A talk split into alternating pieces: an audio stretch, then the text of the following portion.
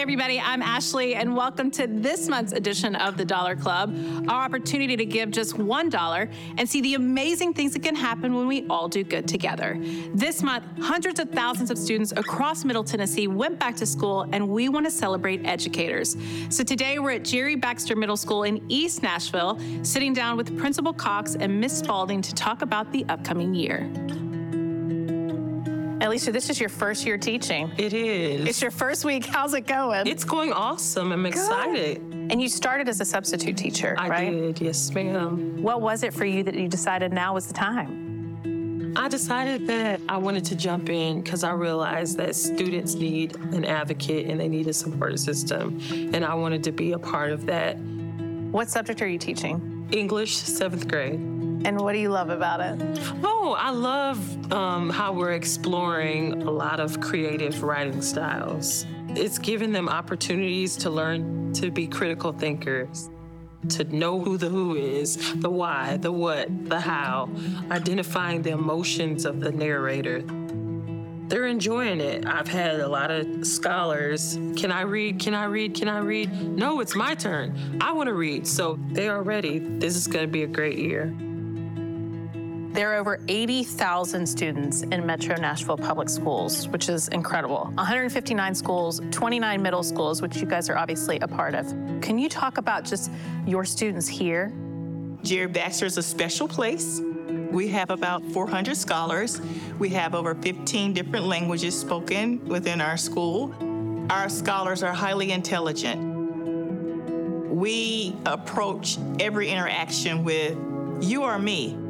We want you to be your best. We want you to feel your best. We want you to think positive. So it's important that we are responsive to their needs and provide them the space to be who they are. It's just constant affirmations. Thank you. Good job. You've read great today. Even glad to see you. When they get into this atmosphere, they can be reminded that they're valued and cared for. I know that you also have programs here to support not only your students, but their families as well. You have a hygiene closet. Can you talk just a little bit about that? So we saw a need, whereas a lot of our families were experiencing financial challenges. Um, they just didn't have the basic needs. We started a clothing closet and we have a washer and dryer here, where families can come and wash their clothes at no cost. We provide washing powder, soap, deodorant, um, feminine products. We've noticed that when scholars don't have the basic needs, they're oftentimes disconnected from the learning process because they're thinking about where my next meal is coming from. Like what 12 year olds should like have that occupied uh, on their psyche. Yeah. Are my lights gonna be on when I get home? Is my mom gonna be home when I get home? Because the reality is, a lot of our parents work two and three jobs, and they're still unable to meet um, those needs. But I have to say here at Jere Baxter, we have teachers who have spidey senses. They're able to identify that need without the scholar even saying anything. How are you stocking that hygiene closet? Most of the resources and supplies are purchased from staff members. For your teachers to be taking that out of their own pockets to supply those closets and the needs of your students, especially a new teacher, can be financially difficult. I didn't have um, the funds, the means to set up my first classroom the way that I desired and planned. The school supported me with a lot of school supplies. I even had a teacher to get all my number two pencils sharpened for me and had them all nice um, on my desk. It made me want to really just do the same thing back. I want to be a support during their learning process.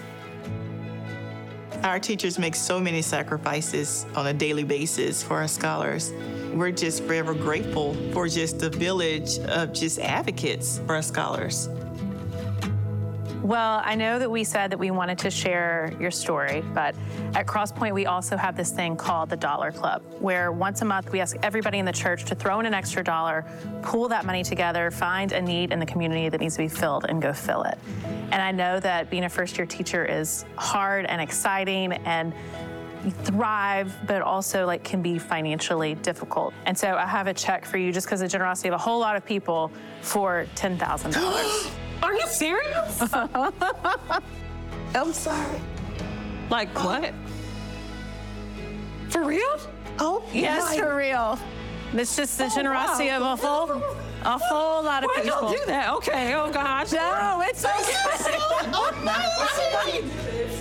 Are you really? Are you for real? Like, can I give this oh, to you? Can I? Yeah, okay.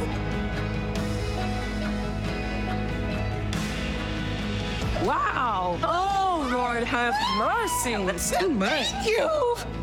That is just a lot. I am happy. I am too. I'm happy and cryy and teary and. I'm gonna give this to Okay, you. thank you so much.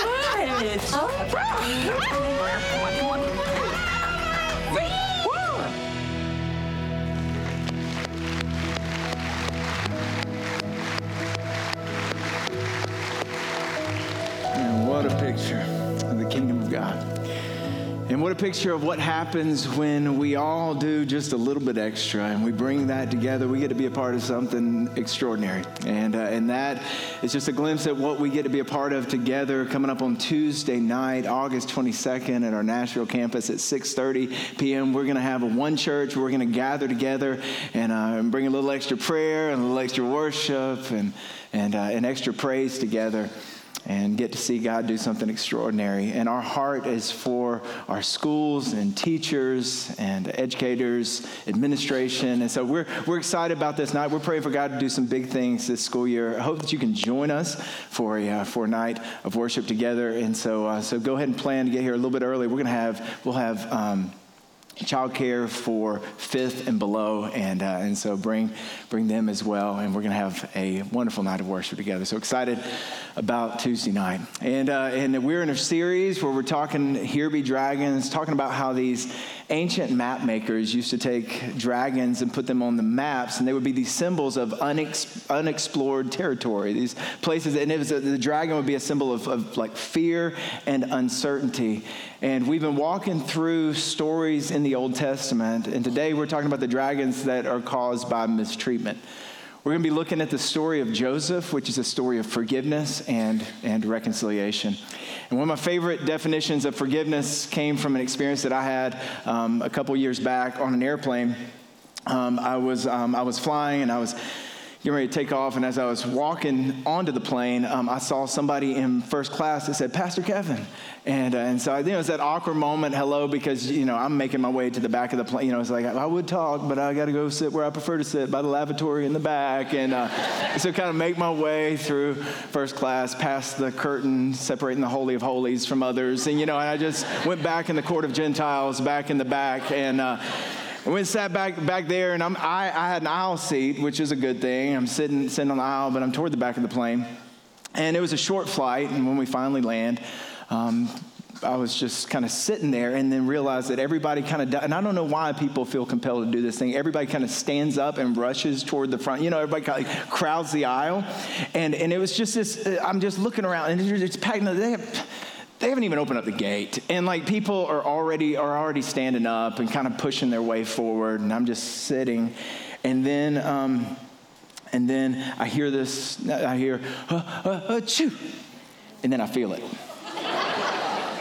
And the person that was standing right back there just sneezed all over oh, my arm my hand my bald spot just everything. And i'm just and i just I, gag reflex i just and then my fist ball up and I'm like, I'm about to get in a fight. I'm about to get in a fight. And I turn around and look, and he's not that big. I mean, I, am just, and I'm like, I could take him.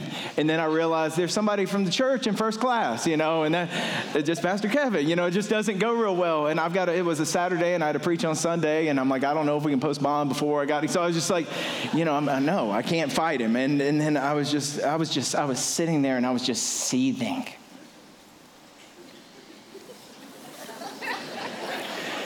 And finally, it took forever. Finally, people get off the plane, and I get to get off the plane, and I go to the airport. Do you know how hard it is to bathe in the airport sink with the little motion detector? I'm like trying to, trying to wash everything. And I got in the car, and I drove as fast as I could to the house. Hot shower, got out of the shower. I was just like, oh.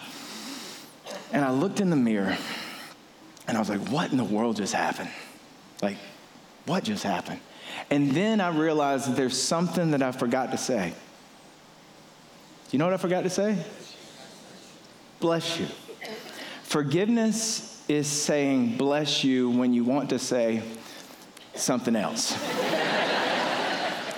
now, here's the thing forgiveness happens in a moment, reconciliation takes time.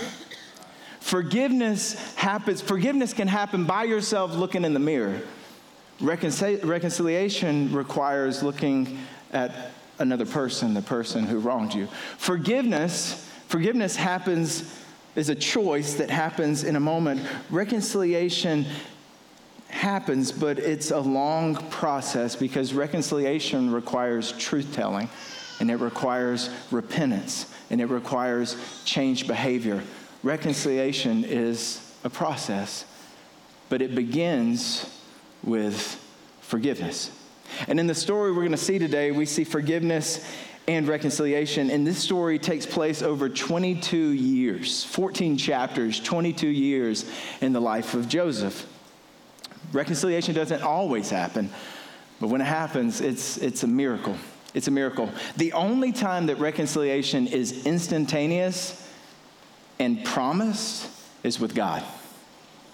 You, you were only a prayer away from reconciliation with God. In a moment, when you put your faith and trust in Jesus, reconciliation happens. There's scripture in 2 Corinthians chapter 5 verse 21 it says God made him who had no sin to be sin for us so that in him we might become the righteousness of God. So the moment we put our faith and our trust in Jesus, we receive God's forgiveness. Now we call this the great exchange because in that moment, salvation happens in a moment, reconciliation with God happens in a moment. In the moment that we put our faith and our trust in Jesus, all of our sin, our sin is, tra- all of our crimes, all of our failures, all is transferred to Jesus and we receive the righteousness of God. The very righteousness that Jesus, Jesus is the only one who has not sinned. His righteousness, his right standing, right living before God, his righteousness, his purity, his holiness is transferred to us, and that we receive that so that we can be reconciled with God. All of that happens in a moment.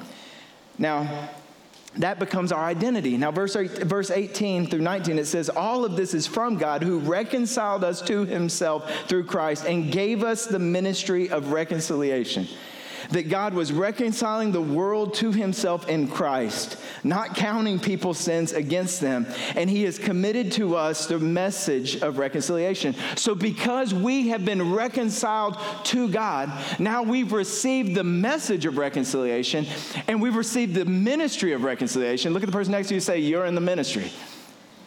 Ministry is not just somebody who, who has a vocational position at a church. Ministry is what we all, we call it the priesthood of believers. We all are in ministry. And in Corinthians, he's telling us, Paul's telling us that we've received the message and the ministry of reconciliation. So now it becomes our responsibility as those who are reconciled with God to share this good news that other people can be reconciled with God and to help people experience reconciliation in relationships. Forgiveness happens in a moment reconciliation happens over time. Unless we're talking about you and God, that can happen today. Now, baptism is a picture of that reconciliation. It's the symbol of reconciliation, and we're celebrating that next week. And so, if, if you've made the decision to be reconciled with God, but you've never gone public with faith through baptism and letting other people know your fault, I want to encourage you sign up, be a part of the glorious day where we get to celebrate what God's done in the lives of people. It's one of my favorite Sundays that we have here. I hope you'll take that next step of faith. But we need reconciliation with other people because we live in a broken world filled with uncertainty, don't we? Our world is broken and it's filled with uncertainty. You know one of the reasons it's filled with uncertainty? Because there are broken people. And people often we don't know what they're going to do. I, I reminded where I went to a football game and I took took the boys with me. Went to a college football game and we had tickets. Um, and Bolton was like eight or nine at this time. We had tickets next to the student section, and so we're watching. I'm watching the game. Bolton's watching the people. And he said, "Dad, drunk people are like squirrels. you don't know what they're going to do." Shifty. And so he's trying to figure out. and here's the thing it's not just drunk people that are unpredictable, it's, it's all people. And so, whether people are sober, whether there's just this unpredictable, you can't control them. They crowd the aisle on airplanes, they sneeze on you, they cut you off in traffic, they cut you off in sentences. They say cruel things in person and online. They take your parking space. Some of you are triggered right now because the world is filled with people wrong us. How many of you have been wronged before? Raise your hand. Leave that hand up. How many of you have ever wronged other people? Raise your hand. We should all have two hands raised because we've all we've all we've all wronged people and we've all been we, we, we're all victims and participants. So we all need forgiveness and we all need to figure out how do we offer forgiveness to others? And maybe you've been betrayed, or maybe you've, maybe you've been lied to, maybe you've been falsely accused, maybe you've been gossiped about, maybe you've been manipulated, or maybe somebody ghosted you, or perhaps you were the one. Maybe, maybe you betrayed somebody, or, or you falsely accused somebody, or you, or you manipulated a situation, or rejected someone, or maybe, maybe you were deceived, or maybe you were abandoned, or maybe, maybe you feel like you were forgotten. And if that's ever happened, if any of those things have ever happened to you, you need to know that the same thing happened to Joseph.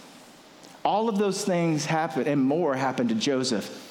And Joseph, like he didn't, when you read his story, like he he forgave.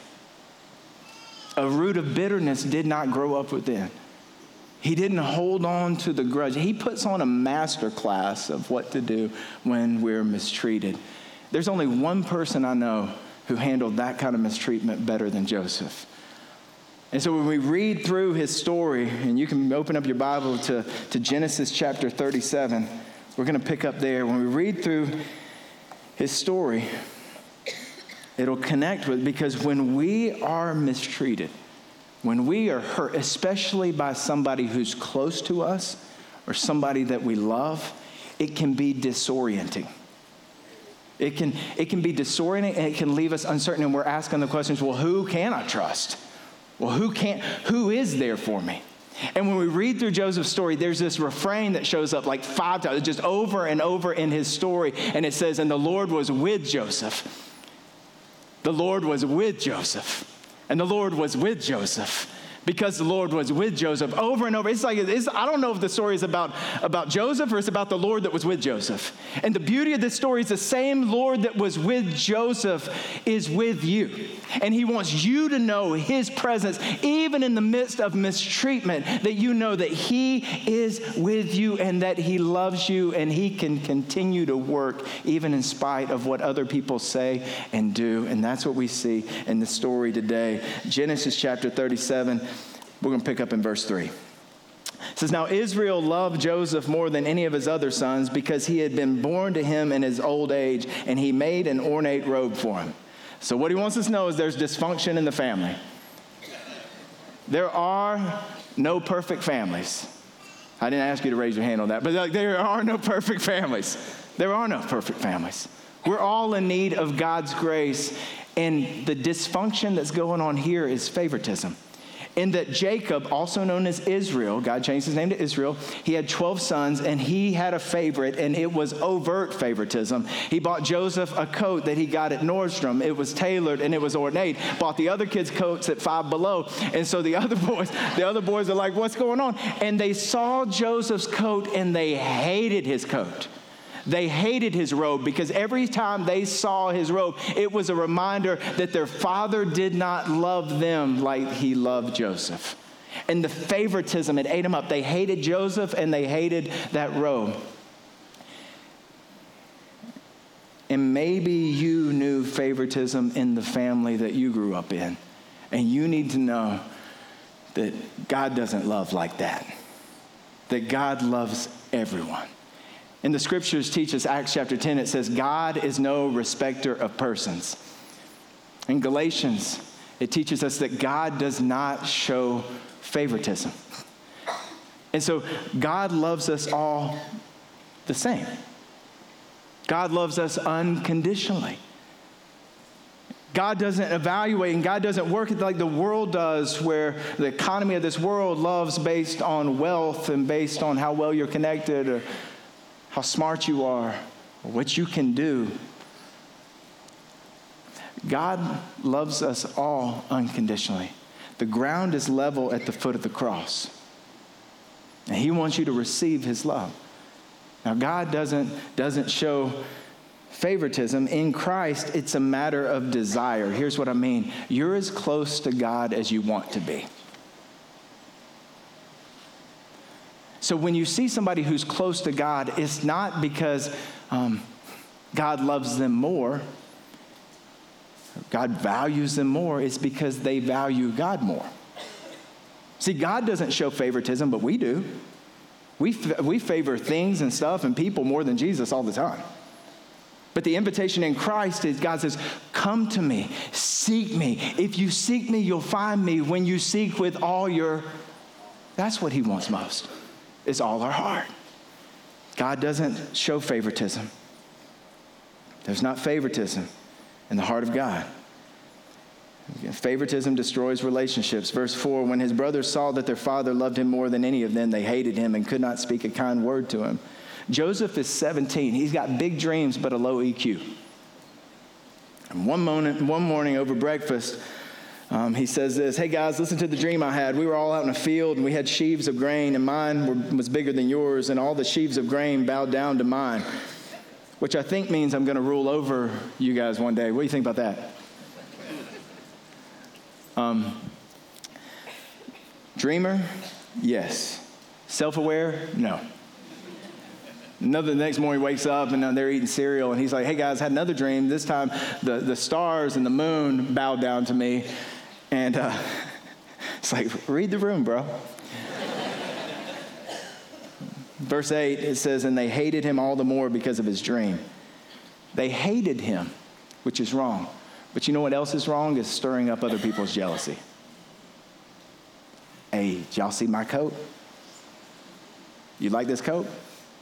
It's bedazzled. I mean, Joseph, he's showing them, hey, hey uh, you want to hear my dream? Or uh, better yet, hey, did you have a dream last night? You want to hear mine? We have sneaky and subversive ways that when we sense other people's jealousy, we can stir them up. And I'm not saying Joseph is to blame for what's going on. I think we just need to evaluate with our actions do we seek to stir up other people's jealousy? And one day Joseph's brothers were out with the flock and Jacob sent Joseph to check on them. In verse 19, they say, Here comes that dreamer. Look, they don't even, they don't even say his name. They say, Come now, let's kill him and throw him into one of those cisterns and say that a ferocious animal devoured him. And then we'll see what comes of his dreams.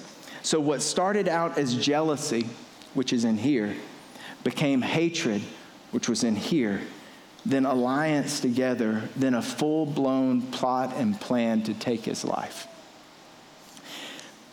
Sin, some of our great, even some of our greatest regrets, always start as small compromises in the heart, attitudes in the heart. And they're going to take his life, but then they, one of them talks him out of that and says, hey, let's just let's sell him into slavery. And so they, they do that for 20 pieces of silver. They sell him into, into, into slavery and uh, take the robe from him. And they take that robe and they dip it in the blood of a, of a slaughtered goat and they take it back to their father. And when they took the ornate robe back to their father and said, We found this, examine to see whether it's your son's robe. I want you to see something. They didn't say Joseph, they didn't say our brother, they said your son. It's easier to mistreat someone if we've depersonalized them.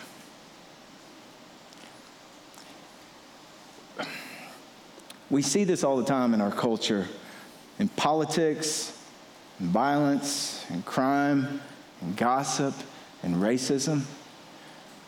when we depersonalize someone, we dehumanize someone. But to say their name is, this is why it's so powerful when we pray for people by name, especially people who have hurt us. Because it's hard to hate somebody that you're talking to God about. Instead, oftentimes, we talk to other people about people rather than talking to God about the one who has hurt us.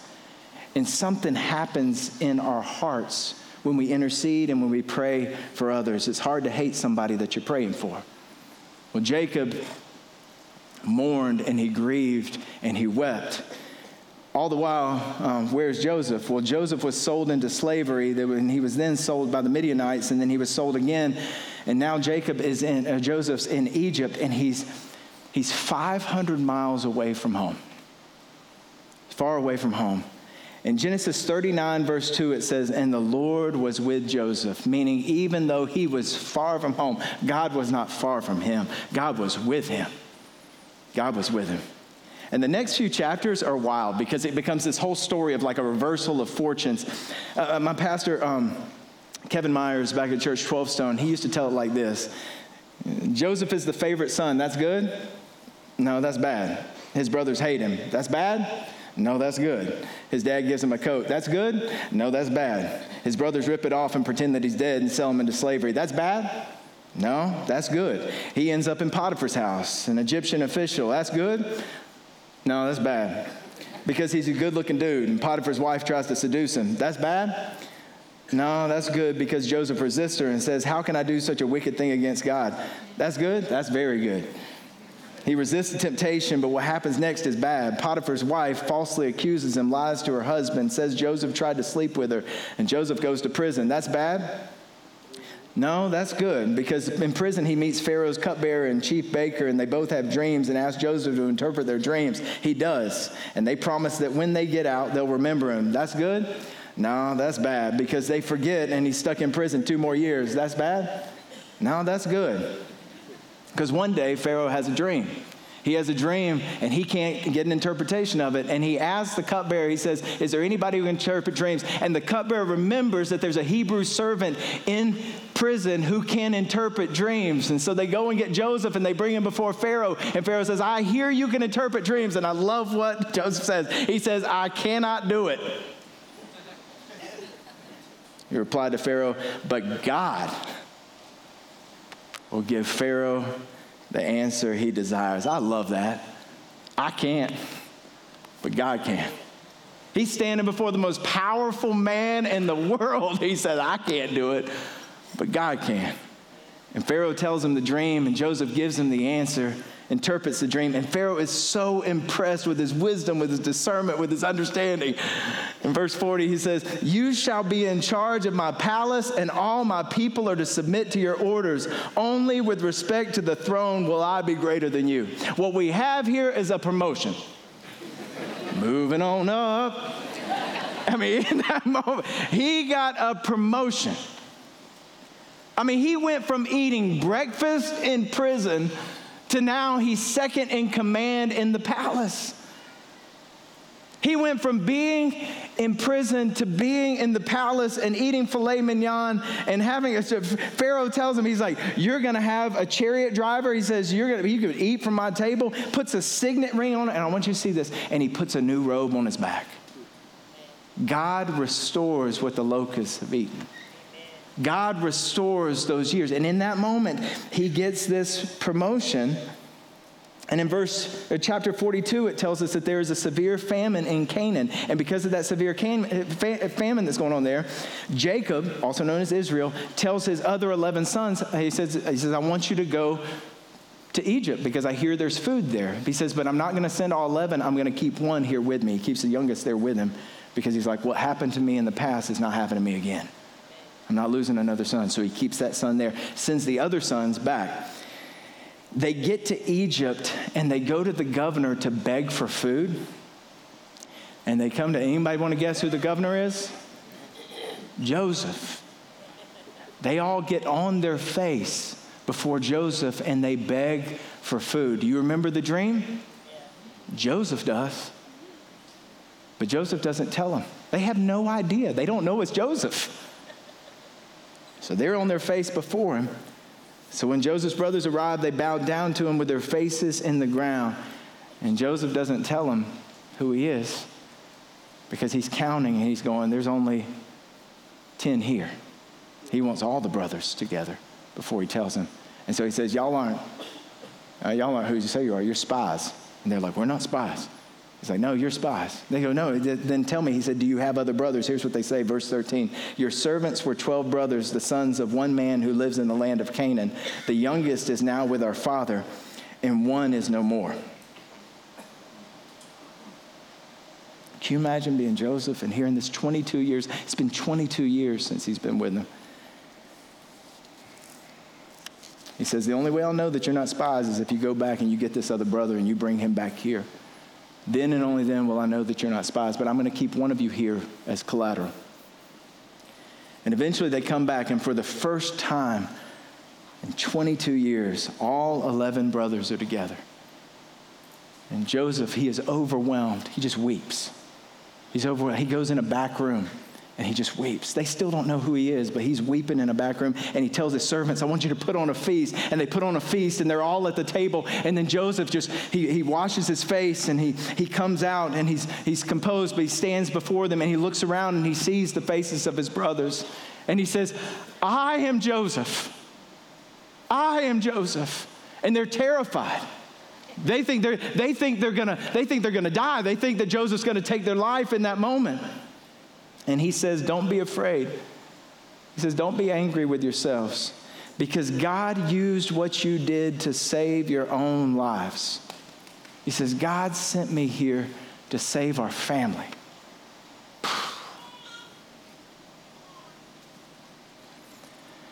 Joseph had such eyes, perspective to be able to see the bigger story of what God was doing.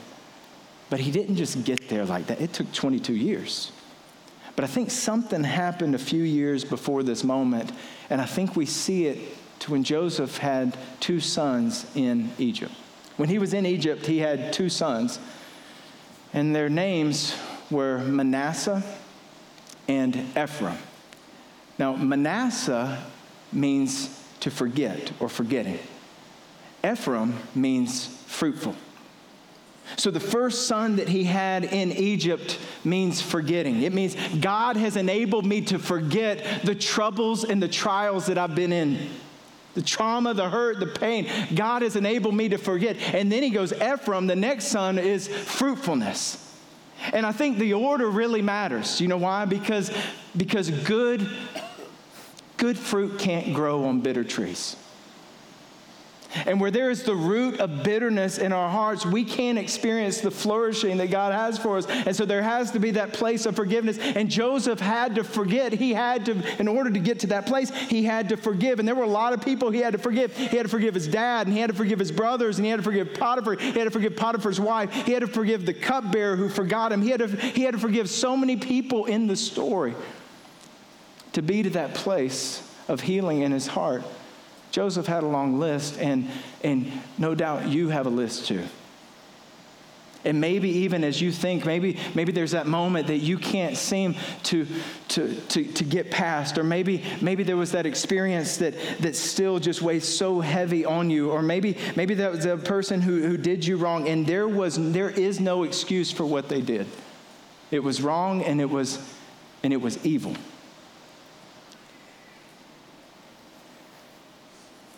But God can use what the enemy, what Satan wants to use to take us out. And he can heal and he can restore. And there can be a Manasseh. And there can be an Ephraim. That God could bless you in such a way where you say, that wounded me and that hurt me and there's so much pain, but there has been healing that's taken place in my heart. This led to fruitfulness in my life. And it starts with saying, I'm going to surrender this, I'm going to release this. I'm not going to hold on to this anymore. I'm going to let it go. And maybe you go, I can't. Can I tell you? God can. And one of the things we have to surrender is knowing why. Because when we've been hurt in our past, oftentimes the question is, well, why did they do that? And why did they say that? And why did that happen? And, and sometimes we, we never, most of the time, we never know why. And even if we did know why, I don't know that it would help. But that we surrender, even knowing why, and say, God, I'm going to trust you with that too. God, would you give me that Manasseh? Would you give me the Ephraim? And so his brothers are afraid. And they're like, what if Joseph holds a grudge? What if he retaliates? What if he changes his mind? And they say, Would you forgive us of our sins? And Joseph just weeps. And they bow down before him. They say, We're your slaves. But Joseph said to them in this famous verse, verse 50, 19 through 21, it says, Don't be afraid. Am I in the place of God? You intended to harm me, but God intended it for good to accomplish what is now being done, the saving of many lives. So then don't be afraid. I will provide for you and for your children. And he reassured them and spoke kindly to them. Say, I can't. I can't get there on my own. No, you can't. But God can. In Christ, God will give you the grace to begin the process of forgiveness. How do I know? Because the great forgiver is at work in you. Because there was another father who had a son that he loved, and he left home, and his brothers, they forsook him. They ridiculed him. They mocked him. They sold him for, for silver, put him in a pit, in a prison. And they took him out of that pit and out of that prison, and they stretched his arms out on a cross. And on the cross, Jesus looked at those who were responsible for his death and he said, Father, forgive them. They don't know what they're doing. Spoke words of forgiveness from the cross. And he spoke those words of forgiveness from the cross for you. That you could receive that forgiveness. And it's only when we've received this great grace and this forgiveness from God that we're able to offer it to others. We've received the reconciliation with God so that we're enabled to live reconciled lives. And to offer that grace elsewhere. But forgiveness begins with receiving yours and saying, God, would you give me that Manasseh? Will you receive his grace today? Will you receive his forgiveness? Are you willing to ask the great forgiver to do the miracle of forgiveness in your heart? Maybe that's where you need to start today.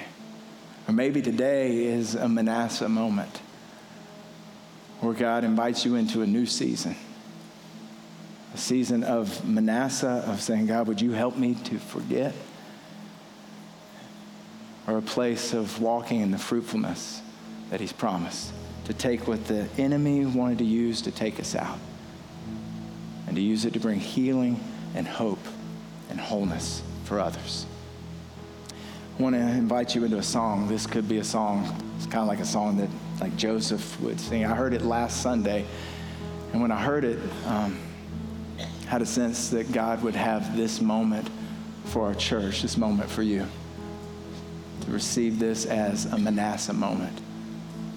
So I invite you just to receive, and then we'll step up afterwards and pray for you.